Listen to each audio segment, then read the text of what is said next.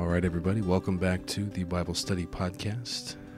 I am Travis Polly, and here we have one goal learn to love like Jesus. Here again with Wes McAdams. Hi, Wes. Hey, brother. How are you? I'm doing great. I really enjoyed our episode uh, last week. Yeah, me too. Kicked off a new series. Yeah. Yeah. And we're going to be continuing in that series today, looking at specific passages. Yep.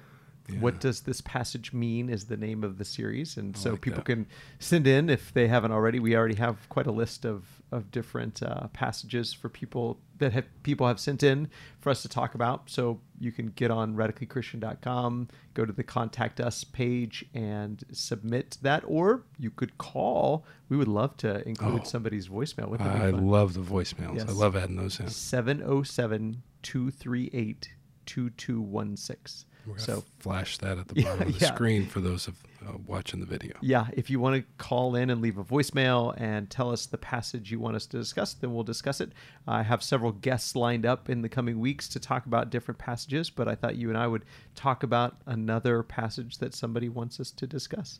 Awesome. Cool. What's our passage for today? Today is Second Corinthians chapter 6 and verse 14. 2 Corinthians 6:14.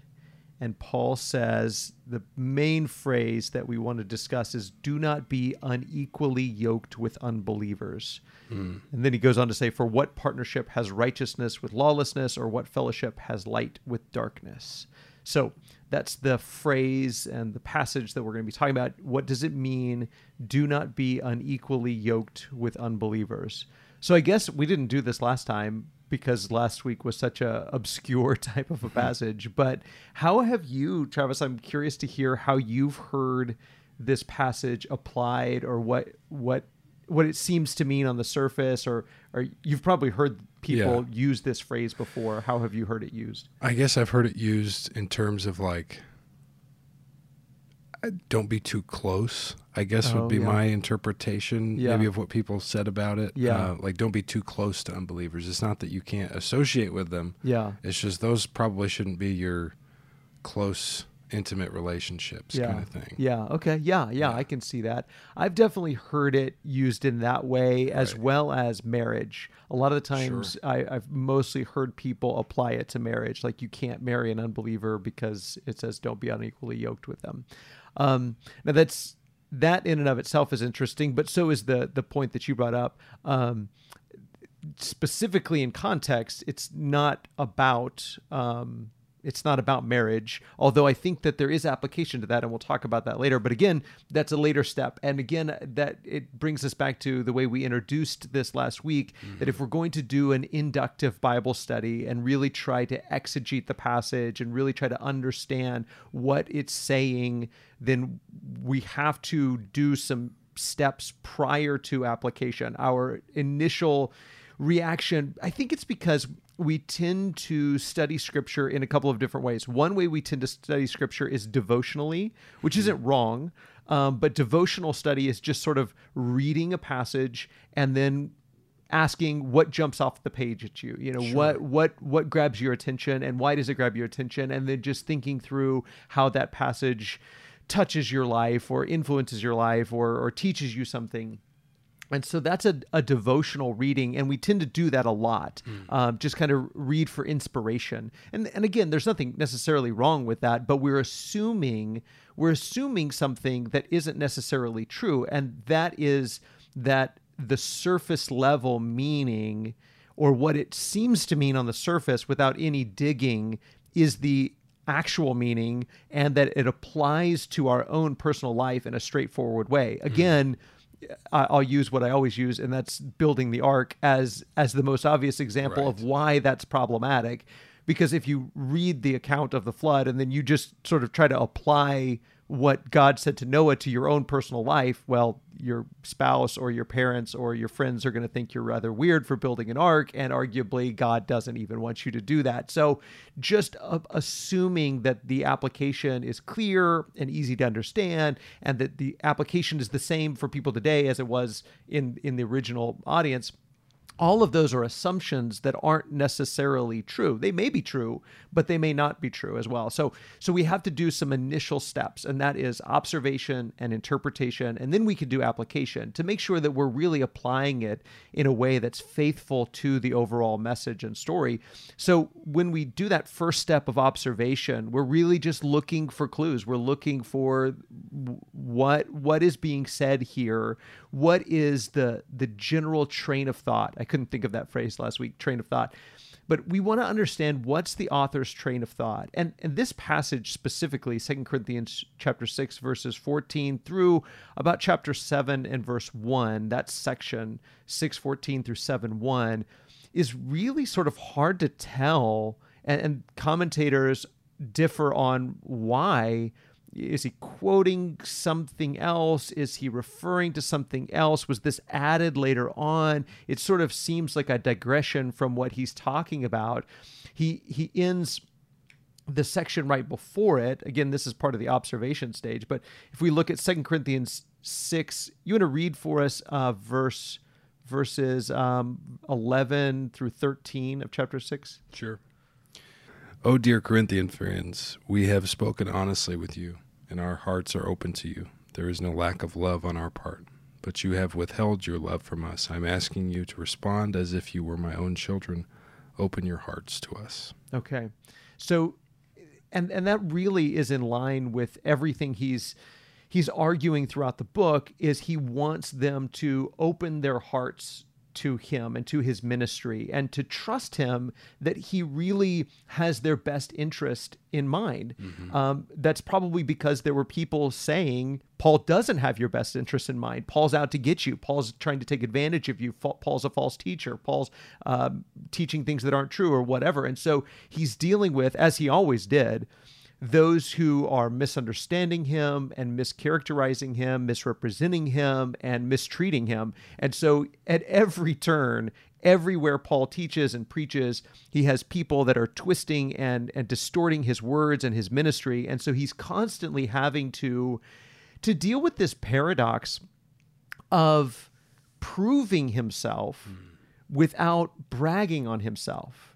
Mm. Sometimes we we fail to recognize how difficult that is to to try to set forth the truth and to be advocates for truth which requires that we have credibility. Right. And and so it, it it requires that we're trying to prove our credibility but at the same time, we're also supposed to be humble and recognize that we're not always right and recognize that that sometimes we have been wrong and we have done wrong. And some of the things that our opponents say about us might be true. And so having those both things of those both sides of that coin in one hand is is a very difficult thing to do and so Paul brags on his ministry and commends his ministry to them trying to show them, you know me and you know that I've always had your best interests in mind. You know that I am speaking truth. You know that I am an apostle of Jesus. And so you need to listen to me. Your your salvation depends on you listening to what I'm trying to tell you and and responding well to what I'm trying to get you to do. But the way that he goes about proving that throughout the book of Second Corinthians, and again, my biggest recommendation is always read the book. Just read the book. If you want to know what chapter 6 and verse 14 means, then you have to you have to read the beginning from the beginning or read the whole thing from beginning to the end. Um, and throughout the book, he's he's using what what seems ironic as a way of proving his credibility, proving his reliability.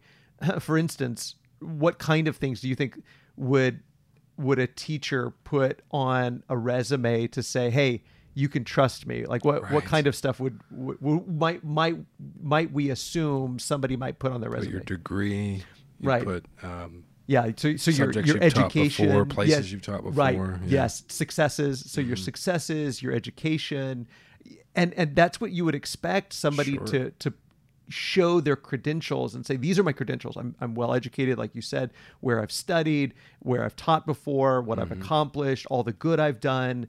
But paul doesn't do any of that. In fact he uses what others would consider weakness as his points of credibility.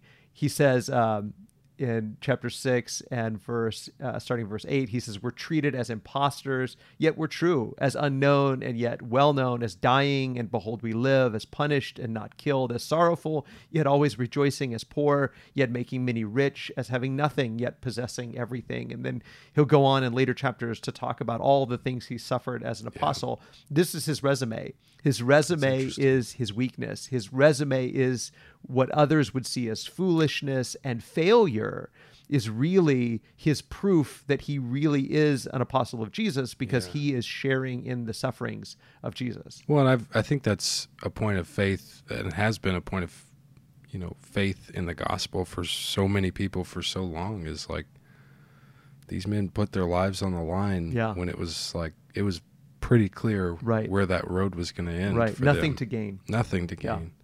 Yeah. And and yet and and you think what kind of person does that yeah and you think okay maybe you can say one crazy person and yeah. we've certainly seen sure. faiths and religions sure. and sure. cults and all sorts of things yeah. started maybe by one or a handful but yeah. this many people this right. many teachers who knew where this road was going to end yeah um, putting their lives on the line with like you said nothing to gain that yeah that makes me feel well there's there's something to look at here there's, right there's something no doubt. more for me to discover here no doubt and and people will often die for something they believe is true, sure. even when it's false.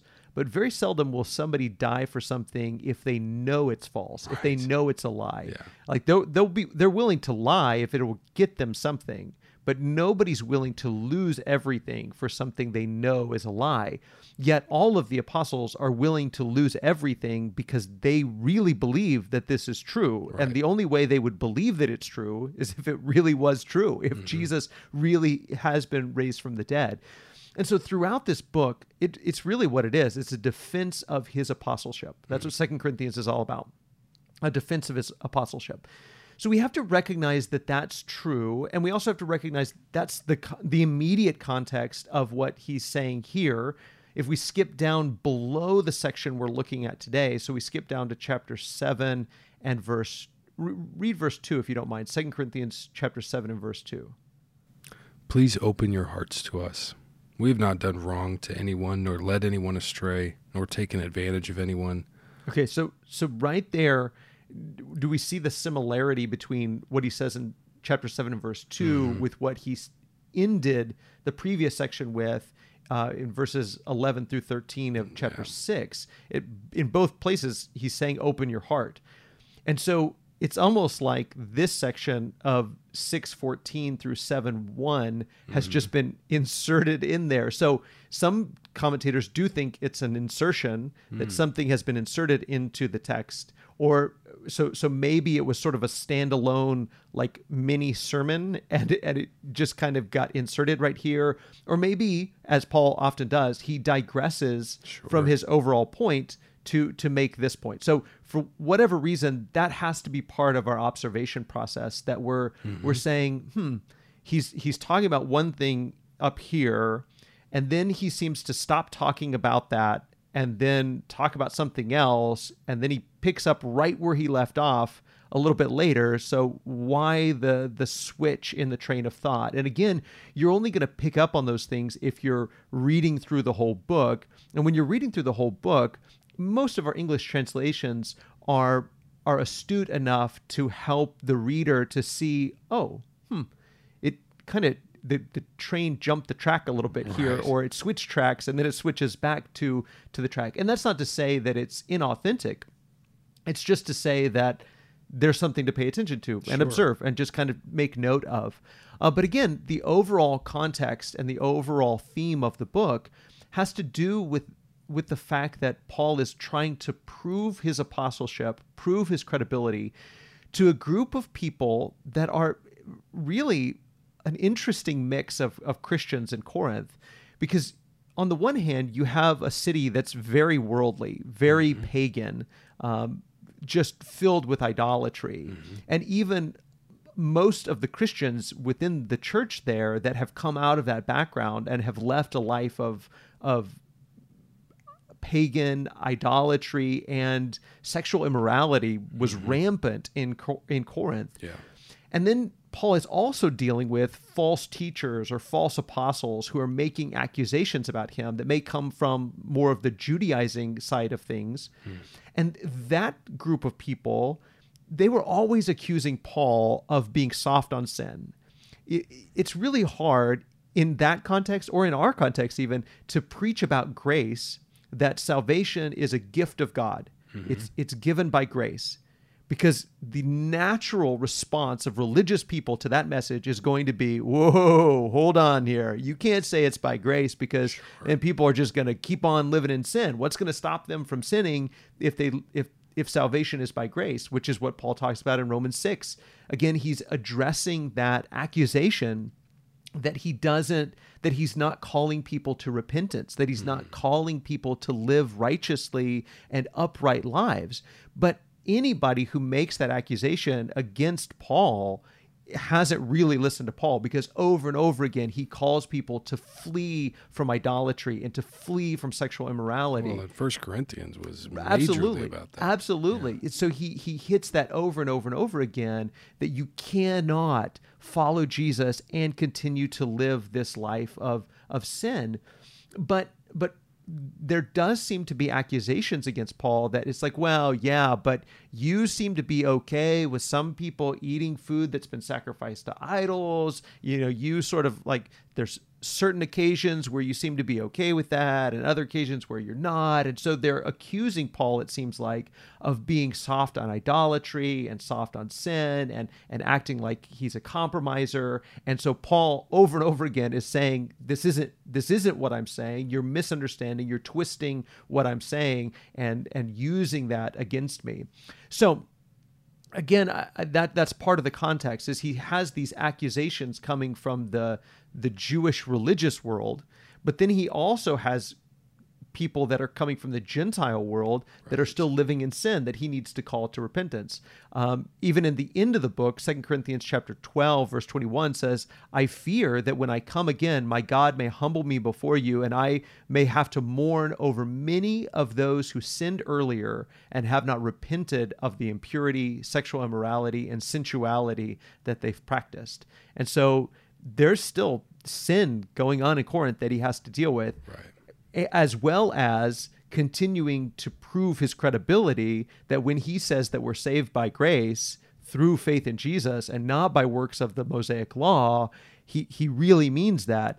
And say, but I'm not saying throw out the law because it has no bearing, throw out the law because it's it's bad and worthless. Over and over again, Paul has to prove and sort of track and, and backtrack and retrack and go over these same things over and over again to say, yes, the law is good and right and comes from God. And, and yes, God chose Israel to bring about salvation.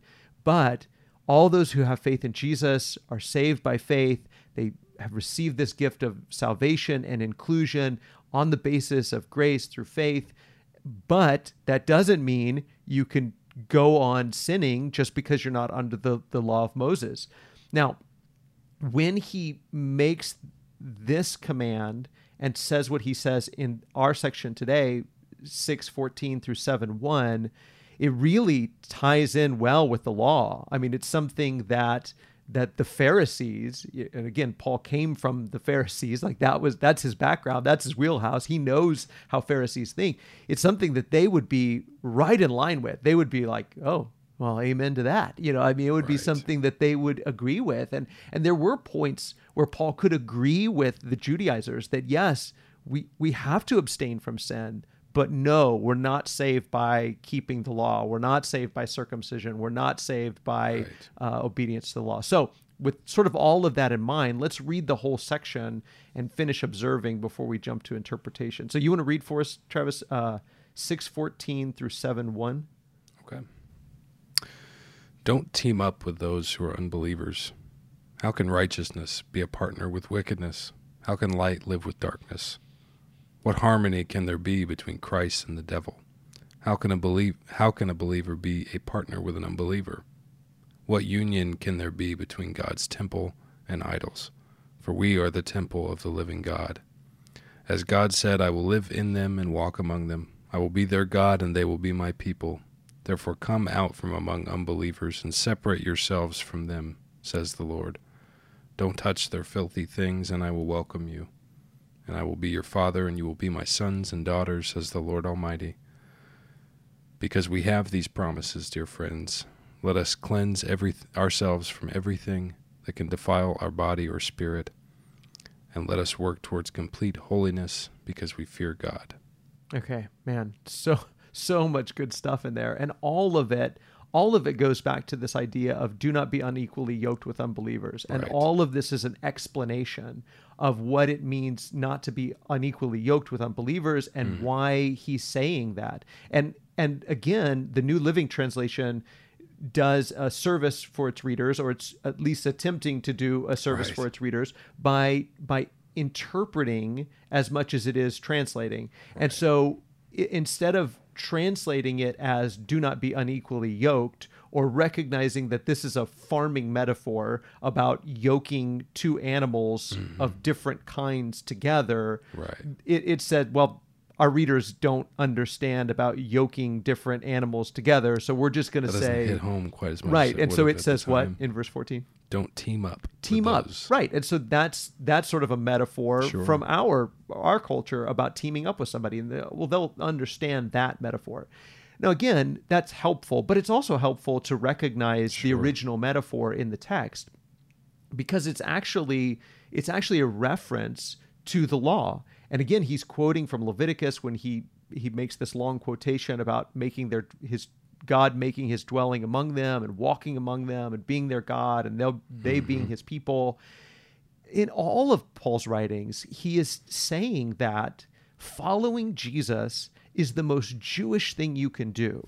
Following Jesus is the natural response to anyone who really loves the God of Moses mm-hmm. and of Abraham and of Isaac and of Jacob. If you really love the God of Abraham, Isaac, and Jacob, you will follow Jesus. And you will understand that Gentiles who follow Jesus, even though they're not circumcised, even though they don't keep the law of Moses, they're actually keeping the law, even though they are not keeping the law. By faith, they have become doers of what God would have them to do. They're mm-hmm. living out the principles and the truths of the law, even though what they're doing is following Jesus and not following the law of Moses. They're, Right. they're not being circumcised, they're not eating kosher foods, because all of those things were a way of pointing to Jesus in the first place. Mm-hmm. And and even his reference here about not being unequally yoked it's a reference to Deuteronomy chapter 22, verses 9 through 11. And, and this is one of those laws that people like to make fun of when they, they say how silly the Bible is. And so the Deuteronomy 22 says this You shall not sow your vineyard with two kinds of seed, lest the whole yield be forfeited, the crop that you have sown and the yield of the vineyard. You shall not plow with an ox and a donkey together. You shall not wear cloth of wool and linen mixed together. So people love to read that and say, well, that's that's silly. What kind of laws are those? You can't wear clothes of mixed cloth. You can't plow a field with a donkey and an ox. You know, what kind of silly laws are these? Well, Paul would reflect on the fact that when God made laws like this, it wasn't just about the the literal application of those laws. When when God said, "Don't muzzle the ox while it's treading out the grain," it wasn't just because God is concerned about oxen, although he he is. It's also because God is concerned about humans. And so Paul would apply that to ministers of the gospel, 1 Corinthians 9. He would take that law and apply that to when somebody is ministering in the gospel, pay them. And so you might say, well, what does a, a law about an ox treading out grain have to do with paying a preacher? Well, Paul says everything because it, it's a reflection of how God feels about laborers who are due Sure. their, their pay. And so here, this this law about yoking together that's a big wooden uh, collar, so to speak, that that a farmer would put on two animals, typically two oxen of the same size, so that they could plow together, so they could share the load together. But if you put a donkey and an ox together and yoke them together, well, it would be a mess. They'd go in mm-hmm. circles. It, it wouldn't work very well. But all of this, even in the law itself, was a metaphor. The the sowing with two kinds of seed, or the mm-hmm. wearing of two kinds of cloth, or the plowing with two kinds of animals was a metaphor for the purity of Israel. To say, don't defile yourself with the people of the land. Don't yoke right. yourselves together with with idolaters. Because if you yoke yourself together with idolaters, you're going to make a mess of everything. And like sowing a, a field with two kinds of seed, the whole yield is going to be corrupt. Everything is corrupt. There's not a purity here. Now, it's not about interracial marriage it's it's not about ethnicity or mm-hmm. race. It's about religion. It's about purity of religion. And we see how Israel ignored this at their own peril and how many kings especially intermarried but even the people married unbelievers. They yoked themselves together with they partnered up with they teamed up with right. idolaters and they realigned their lives according to those with whom they're yoked you can't two animals can't pull together unless they're headed in the same direction. So they're either going to go in the direction of the ox or they're going to go in the direction of the donkey, but they can't go in two different directions because they're yoked together. And so their destination right. and the the way they're pulling and the way they're living has to be mirrored to one another. And so you cannot partner up with or team up with an unbeliever without compromising who you are and who you're supposed to be. And so this has a lot of application, yeah. but I, I think it's it's another way of Paul proving that when you follow Jesus, you're going to live out these principles that even a Gentile who comes to Christ is expected to not partner up with or team up with or yoke himself together with unbelievers, idolaters, because it's going to corrupt everything. Now, we'll talk in the next section about Apple or about uh, interpretation like what does that look like and what does right. paul mean by that but i think we, we could stop there at this is what he's trying to say I just want to take a short break from our Bible study to tell you that if you are enjoying this discussion, you might also enjoy my book Beyond the Verse. You can find the audio version of the book at radicallychristian.com slash audible. That's radicallychristian.com slash audible. And if you're not already an Audible subscriber, you can actually get my book for free when you sign up for a free trial. So go to radicallychristian.com slash audible. Now back to the Bible study. Okay, well, that does it for the observation portion of our conversation, I think. But again, I, I want to encourage people to, if you really want to understand a verse in First Corinthians or Second Corinthians, read both First Corinthians and Second Corinthians. Mm-hmm. Uh, it, it, was just like last week we talked about a passage from uh, First Timothy. If you want to understand First Timothy, a, a, verse in that pa- in that book, read that whole book, but also read companion books, right. other books written to the same audience, because it's going to have very similar type of themes and and this is is true as well. So if you're reading second corinthians as we are 614 read not only that whole book but if you can read first corinthians as well because it's written to the same audience and will really help you to understand. In fact i think as we move to this interpretation portion and we talk about what does this mean for them application is what does it mean for me but interpretation is what did it mean for them? How are they supposed to take paul's words here? Obviously what he what he's saying is don't partner with unbelievers, don't partner with idolaters. But the question is why? And what does that mean? And how were they supposed to live out that principle that he's laying out there? Because you could you could go to an extreme and say well that means you're not supposed to have any association whatsoever sure. with an idolater. But how could they even possibly do that in a city like Corinth? How would that even be possible and if you read both books together, First and Second Corinthians, then you'll see that that's not what he's saying. In fact, he explicitly says in uh, chapter five that total separation from immoral or specifically sexually immoral people is impossible. What right. he he says there is if somebody claims to be a brother and yet they're living in sexual immorality have nothing to do with that person. But he says right. in order to have nothing to do with idolaters and adulterers and sexually immoral people you'd have to leave planet earth and you can't do that. So you have to you have to have association with unbelievers with pagans. And i think i think even there is an interesting point of interpretation that we can't get the picture in our head that Paul was in favor of Christians living disconnected from the culture and the world around them, that mm. Paul expected them not to compromise with the culture, not to be conformed to the world, but to be transformed by the renewing of their mind, uh, Romans chapter 12, but also to be be in the community but not partnered with the community. And that's sort of a paradox and it's mm. it's kind of difficult but we have to acknowledge both sides of that that he is saying don't yoke yourself together with unbelievers. Uh, don't partner with them. Don't team up with them as the new living translation puts it. Um, but at the same time um, you, he recognizes that you can't get away from all associations nor should you want to because you want to have an influence on on unbelievers. In fact, in 1 Corinthians uh, chapter 14, he recognizes that unbelievers may even come into your worship assemblies.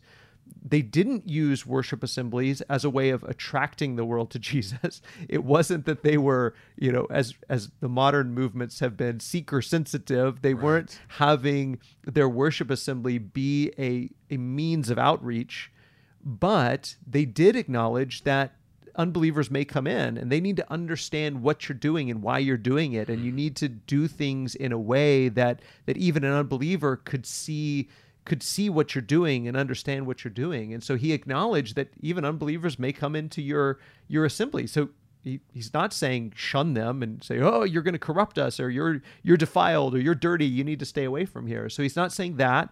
Um, he even acknowledges in 1 corinthians 7 when he's talking about marriage that that some of you when you became a christian may have already been married to a pagan. You right. you were probably married to an idolater.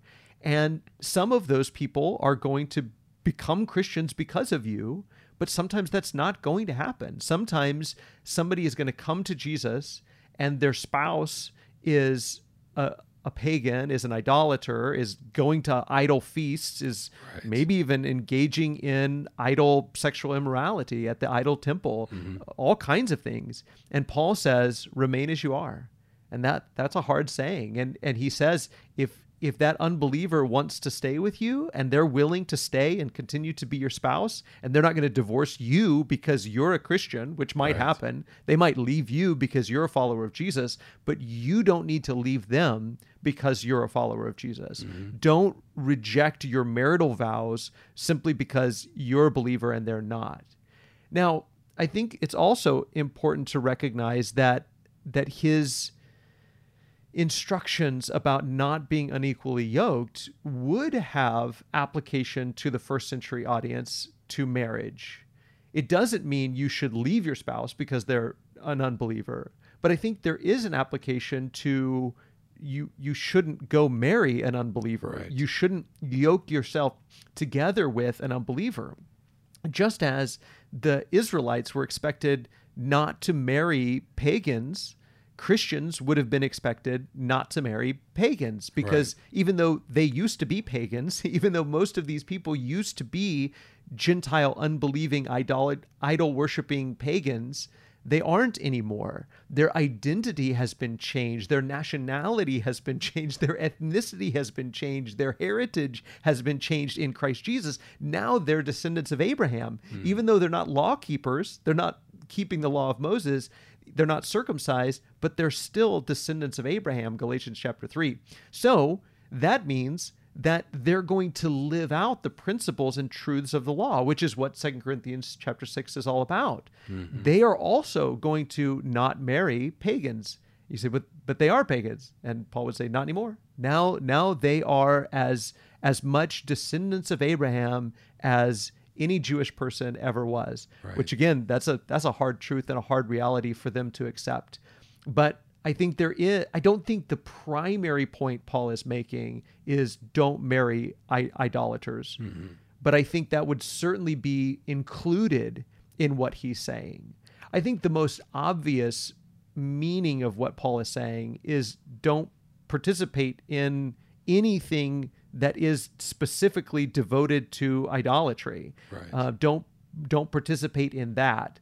So I, I don't think again what he's saying is don't don't go to the marketplace and buy things from people that happen to be idolaters. Right. He's not saying uh, because in 1 Corinthians 10 he says if if a pagan invites you to eat and you go eat with them, so he's not saying don't have meals with or have associations with unbelievers, but he's saying there does become a point of partnership of yoking yourself together with someone that requires you to pull in the same direction mm-hmm. to to match speeds with one another mm-hmm. to match direction with one another that that would include marriage but it would also include a whole lot of other things i think that if you if you so match your speed with this person and you so link your destiny with this person that for you to go along with them it would require that you shift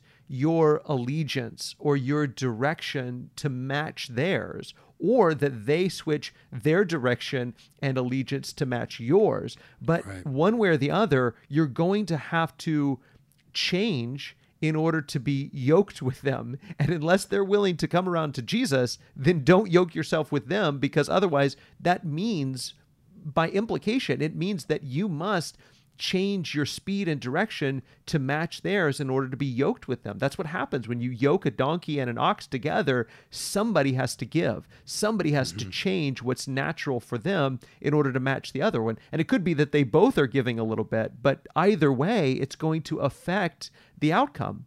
And Paul is saying if you yoke yourself together with, if you partner yourself together with idolaters mm-hmm. and you change who you are and what you're supposed to be doing, then you are forsaking your identity in Jesus. That in Jesus, you are a partner with Jesus, you are a partner with God. God is in you and amongst you. And so his questions in Second Corinthians 6 about does does light have fellowship with darkness the answer to all of these questions obviously is no but right. he says things like um, what what fellowship has light with darkness, or what accord has Christ with Belial or Satan, or what portion does a believer share with an unbeliever? Hmm. What agreement has the temple of God with idols? And so in all of these things he's he's saying the same thing that you you can't take two things that are antithetical to one another and partner them together. You can't take darkness and light and say, "Okay, somehow you guys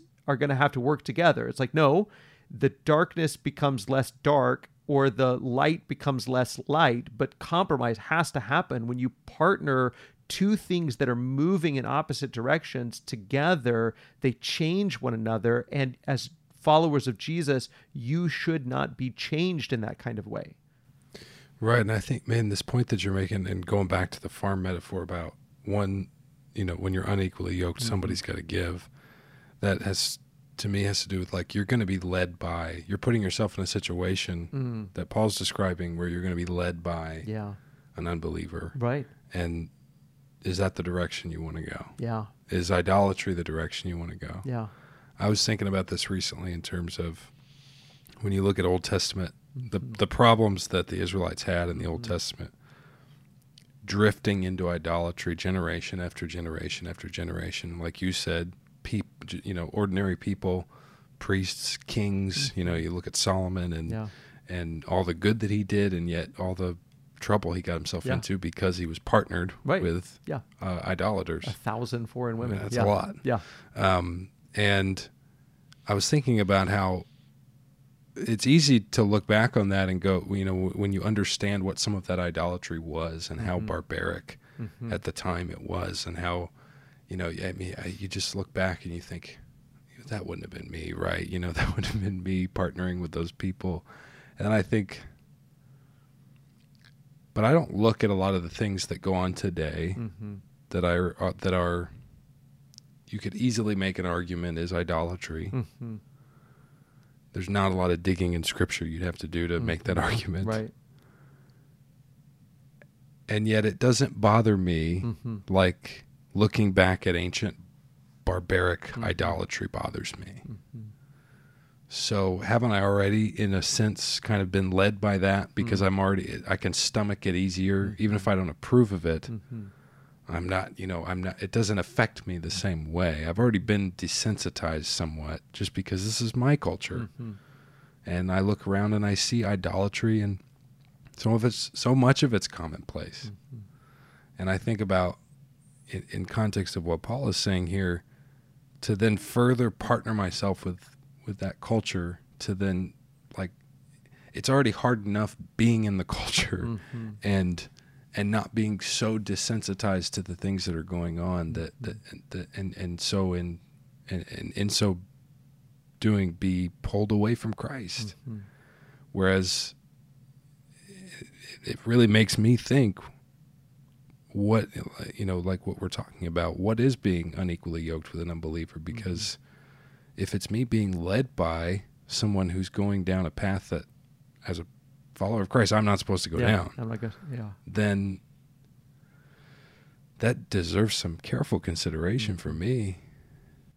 You know, it, you use the word desensitize, and I think yeah. that's a great word. And I was just reflecting on like that idea of sensitivity to sin mm-hmm. and how we over time being familiar with sin and being so surrounded by it mm-hmm. it does desensitize us to it it makes us so we're not as sensitive to it as we were before I, I just finished reading a book, and I, am not recommending the book. It's written by a by an atheist who's uh, uh, evolutionist, and you know, there's a lot of a lot of problems with with his his thinking from a Christian perspective. But it's called um, the Righteous Mind, and Jonathan Haidt. It, mm. He yeah. he. It was really interesting as a moral psychologist for him to walk through how people think about morality and some of the tests that they've run on different people.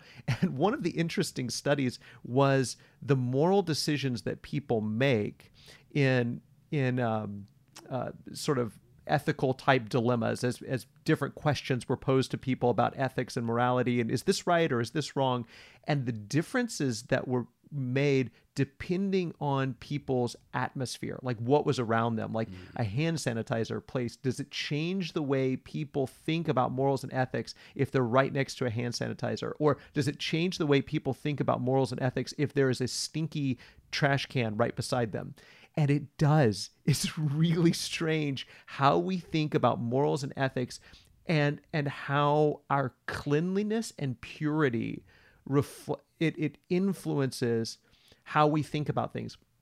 When we've just washed our hands, mm-hmm. when we feel clean, when we feel separate from things that are defiling, we tend to make more moralistic decisions, sure. more ethical decisions. We tend to shun things that are bad and wrong when we feel clean. But the the dirtier we become or the dirtier we feel, then we tend to make less judgmental, less moralistic decisions. Mm. So, reminding us of how pure we are in Jesus, reminding us of how we've been cleansed, reminding us of our purity, reminding us that we are walking in light and not in darkness is really important psychologically even yeah. to help us to make good choices to to remind ourselves that that there is there are things in the world that will defile us. It's not what the pharisees made it out to be as jesus reminded them. It's not what goes into your mouth that makes you mm-hmm. unclean. It's what comes out of your mouth that makes you unclean and so it's it's not what the Pharisees believed were the defiling things, but idolatry is for sure defiling. Right. And reminding these people that are surrounded by it that you are light and when you see darkness and you see idolatry, you should shun it. You should put some space between you and that. You don't want to defile yourself with the things of darkness and reminding ourselves of that again in our way of thinking that sounds very judgmental and moralistic yeah. and but but we have to remind ourselves this is who we are that's not to say we don't love people that are lost paul isn't recommending to them that they hate people that are lost or that they despise people that are lost. He's simply recommending to them, commanding them not to partner themselves with idolaters because, as you said, they're going somewhere you shouldn't go. I, I want to look before we really jump into the application stage. I want to look at 1 Corinthians 10. Again, these two books go go so well together. We're we're even missing some of the things that Paul wrote to them. Another letter, at least one other letter that Paul wrote to the Corinthians. Um, and so there's so much that he had to say to this audience. But he says in chapter 10, verse 14, Therefore, my beloved, flee from idolatry. So anybody who would accuse Paul of being soft on idolatry or soft on sin doesn't really know Paul and is twisting Paul's words. He says, I speak as to sensible people. Judge for yourselves what I say. The cup of blessing that we bless, is it not a participation in the blood of Christ? The bread that we break, is it not a participation in the body of Christ? Because there is one bread, we who are many are one body, for we all partake of the one bread. Consider the people of Israel. Are not those who eat the sacrifices participants in the altar? What do I imply then? That food offered to idols is anything, or that an idol is anything? No, of course not. I imply that what pagans sacrifice, they offer to demons and not to God. I don't want you to be participants with the demons. You cannot drink the cup of the Lord and the cup of demons. You cannot partake of the table of the Lord and the table of demons. Shall we provoke the Lord to jealousy? Are we stronger than he? So again, over and over again, in both of these these books to the Corinthian people, he makes the same point. You are different. You are separate. You are special. That doesn't mean don't have a meal with an idolater. It means don't participate in their idolatry. Right. Don't partner with them in that. Don't eat of their idolatrous table if you know and they know this is actually an offering to a god, because he says that's actually an offering to a demon, and you are participating in demonic worship when you say, oh, you know, whatever, I'm good. It, there's no such thing as a false God, so I'll just participate in whatever. He says, no, you're compromising, you're defiling yourself, and it's going to affect everything. And so you have to create some separation from from this idolatry. So it, again, it is. It, it's important that we keep both of these things in mind. That one, Paul is saying, associate, yes, partner, no. Know them? Yes. Love them? Yes. Talk to them? Yes. Have meals with them? Yes. Participate in their idolatry? Absolutely not. Partner with them? Yoke yourselves together with them? Team up with them? Absolutely not. And there has to be that distinction. And I think that Christians, and really any subculture, and that's what Christianity is, it's a mm-hmm. subculture.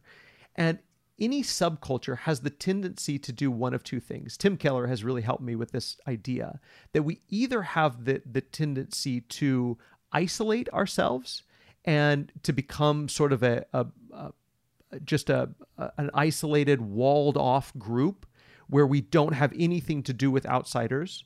Again, this really we're, we're starting to transition to, into application. Mm-hmm. We we can point at different groups that are followers of Jesus, believers in Jesus that have done this. The Amish come to mind, not to pick sure. on the Amish, but the Amish have done that to say we are going to remove ourselves from the English, as they would say. We're going to remove ourselves from the culture entirely and mm-hmm. only associate with ourselves for the most part so that we're not influenced by them, on, on one hand. Sure. Then on the other hand, you have a whole lot of quote unquote Christian denominations that have so compromised with the world right. that it is unrecognizable as Christianity, like totally unrecognizable as Christianity. In fact, there's a story been floating around about a, a pastor of some denomination, and she um, became an atheist but she didn't stop becoming a pastor. She was like, well, you know, it's okay. I, I, I don't believe in God, but I can still do all of this good stuff that I was doing before. That doesn't yeah. disqualify me from. Wait, mm-hmm. how does that not disqualify? You don't even believe in the gospel anymore, and but that's exactly the other extreme. So on one right. hand, you can you can have this co- total isolation, and on the other hand, you can have this total compromise. And what Paul is calling us to do, what the gospel is calling us to do, is neither of those and it's not the natural response of any subculture. You you pay attention to like people who immigrate to a country. And and that's what you see. Like in the first generation of immigrants a lot of times if they can they'll find their own community where very they speak their own group, language yeah. very tight knit group. And we don't we don't want to speak your language. We don't want to wear your clothes. We don't want to follow your customs or eat your food. We, we got our own stuff going on over here and we're just going to protect our customs and our culture. Or on the other hand after a generation or two, you really can't tell that they're part of any sort of subculture. They've right. become integrated into, as we say, the melting pot. And and really Christianity is something different is supposed to not follow either of those models where we isolate ourselves from the community but also not compromising with the community, right. where we're involved in our community, where we love them, where we're sharing meals with them, where we're teaching them and talking to them and having relationships with them, but at the same time, guarding our purity and saying, but we are different and we cannot participate and partner with and, and yoke ourselves together with things that defile us. Yeah. And so being very clear about what defiles people and when we're defiled and knowing where those boundaries are and how to implement them and how to practice practice them. This is what living as exiles and sojourners in every part of the world is all about. Well, I think we're supposed to be able to do that because we of who we serve. Right. Like we're, the, I, it always helps me when we talk when we're talking about idolatry and we're putting it in a modern context. Mm-hmm. Helps me to understand like what is idolatry, mm-hmm. and the idea that it's you're putting something on even plane or maybe even higher than God. Yeah. And so the idea of being unequally yoked with somebody, like you said, it doesn't mean you can't associate with them. It doesn't mean you can't be friends with them. So you know, have, have a meal with them, love them, like mm-hmm. you said. You should still be able to see that person and should see that person as a ch- child of God, Absolutely, as a yeah. as somebody made in the image of God. Yeah. But they may not be putting they may not be putting the highest in its place. Mm-hmm. And when I think about it in those terms, it feels a little less like I'm I'm just arbitrarily saying, well, you're not in my club. Right, right, absolutely. And it's like, no, there's a re- there's a yeah. real, yep. deep spiritual, like you said, purity reason mm-hmm. for thinking very carefully about mm-hmm. this. And, and again, when I when I go back to who we serve, yeah. it helps me understand that a yeah. little bit better. Absolutely, and that and that's exactly. And I think that that's exactly the the thought process that we have to have here is that we have to reflect on what Jesus has done for us. Mm-hmm. Because I'm the pagan, I'm the idolater, I'm the sinner. Absolutely. I'm the, yeah. the filthy, defiled, dead one. I was dead in my sins and transgressions, and Jesus came and had compassion on me. Yet, in his compassion for me and his suffering for me and with me, he didn't defile myself, defile himself by participating in what caused my pain and agony. He had so much compassion for me that he was willing to come down, roll up his sleeves, get dirty with me, but not sin with me, right. so that he could rescue me out of that. And to follow follow Jesus in those footsteps is to live that out now as little followers of Jesus, as little imitators of Jesus, to say, okay, I have a friend over here who is lost in sin and darkness, and he is idolizing things of the world. He is lost in his sin. He has dehumanized himself. And I love him, and I want him to be rescued from that. I want him to come out of the darkness and into the light. Well, if that's true, then I should go to him, suffer with him, suffer for him, uh, roll up my sleeves and, and have meals with him. But it also means that I cannot for a second pretend like it's okay and that I'm okay with the things that have put him in that condition in the first place. Right. If I love him and want the best for him, then I'm going to reject the things that caused his pain. Now, again, I, I have to be careful there because there are so many that that don't reflect the compassion and kindness. Yeah, and we we tough. have this tendency to bash people over the head. Don't you know what a horrible sinner you are? And the fact is they don't know what a horrible sinner they are. None of us do. That's like you said we become not only desensitized to the sin around us but we especially become desensitized to the sin within us. Yeah. and of course they don't know that they're doing wrong or else they wouldn't be doing it very few people do what's wrong on purpose. Most right. people do what they you think is right. Slip into it. Exactly. We do what's right in our own eyes. And that's what the world has done. And and they don't see what they're doing because when you're stumbling around in a dark room, the problem isn't that there's stuff on the floor. The problem is that you're in a dark room right. and that you need light. And so no, yelling at them, "Well, don't you see that thing you're tripping over?" They don't. They're in darkness. Right. You have mm. to turn the light on for them. And so understanding that that we have to love people in the world but not participate in worldliness. And what does that look like and what does that mean? I I I think my I mean I think we could talk for 2 years yeah. about application to this. and I think that it reflects wisdom. I think you've pointed out several times that there are modern equivalents to idolatry. I love Tim Keller's definition of idolatry is that it's taking a good thing and making it an ultimate thing. Mm-hmm. And and anybody who does that and really any ideology whether we're talking about liberal ide- ideology or conservative ideology or moderate ideology, political, just any kind of earthly political ideology, it's very easy to take a good thing, take a good idea, and make it an ultimate idea. And so there are idolaters all around us. And we have to be very careful that we don't partner with them. That doesn't mean we don't ever agree with them because idolaters are right about a lot of stuff and they recognize a lot of stuff. They recognize the goodness of things. Your progressive friends are right about a lot of stuff. Your conservative friends are right about a lot of stuff. Your moderate friends are right about a lot of stuff. They recognize the goodness of different things and different ideas. And we can affirm that and say, you're right, that is good, or you're right, that is bad. But in in worshiping the idol of their ideology, they have become trapped in a dehumanizing whatever darkness. And when we so agree with them that we partner with them, well, then we've we've gone off the rails. Or or when we so disagree with them that we end up hating them and despising them, then we've gone off the rails. And so there's a danger on both sides of this discussion that we become so enamored with our worldly friends that we partner with our worldly friends and follow them into worldliness, or that we so disagree with our worldly friends that we end up hating them and despising them.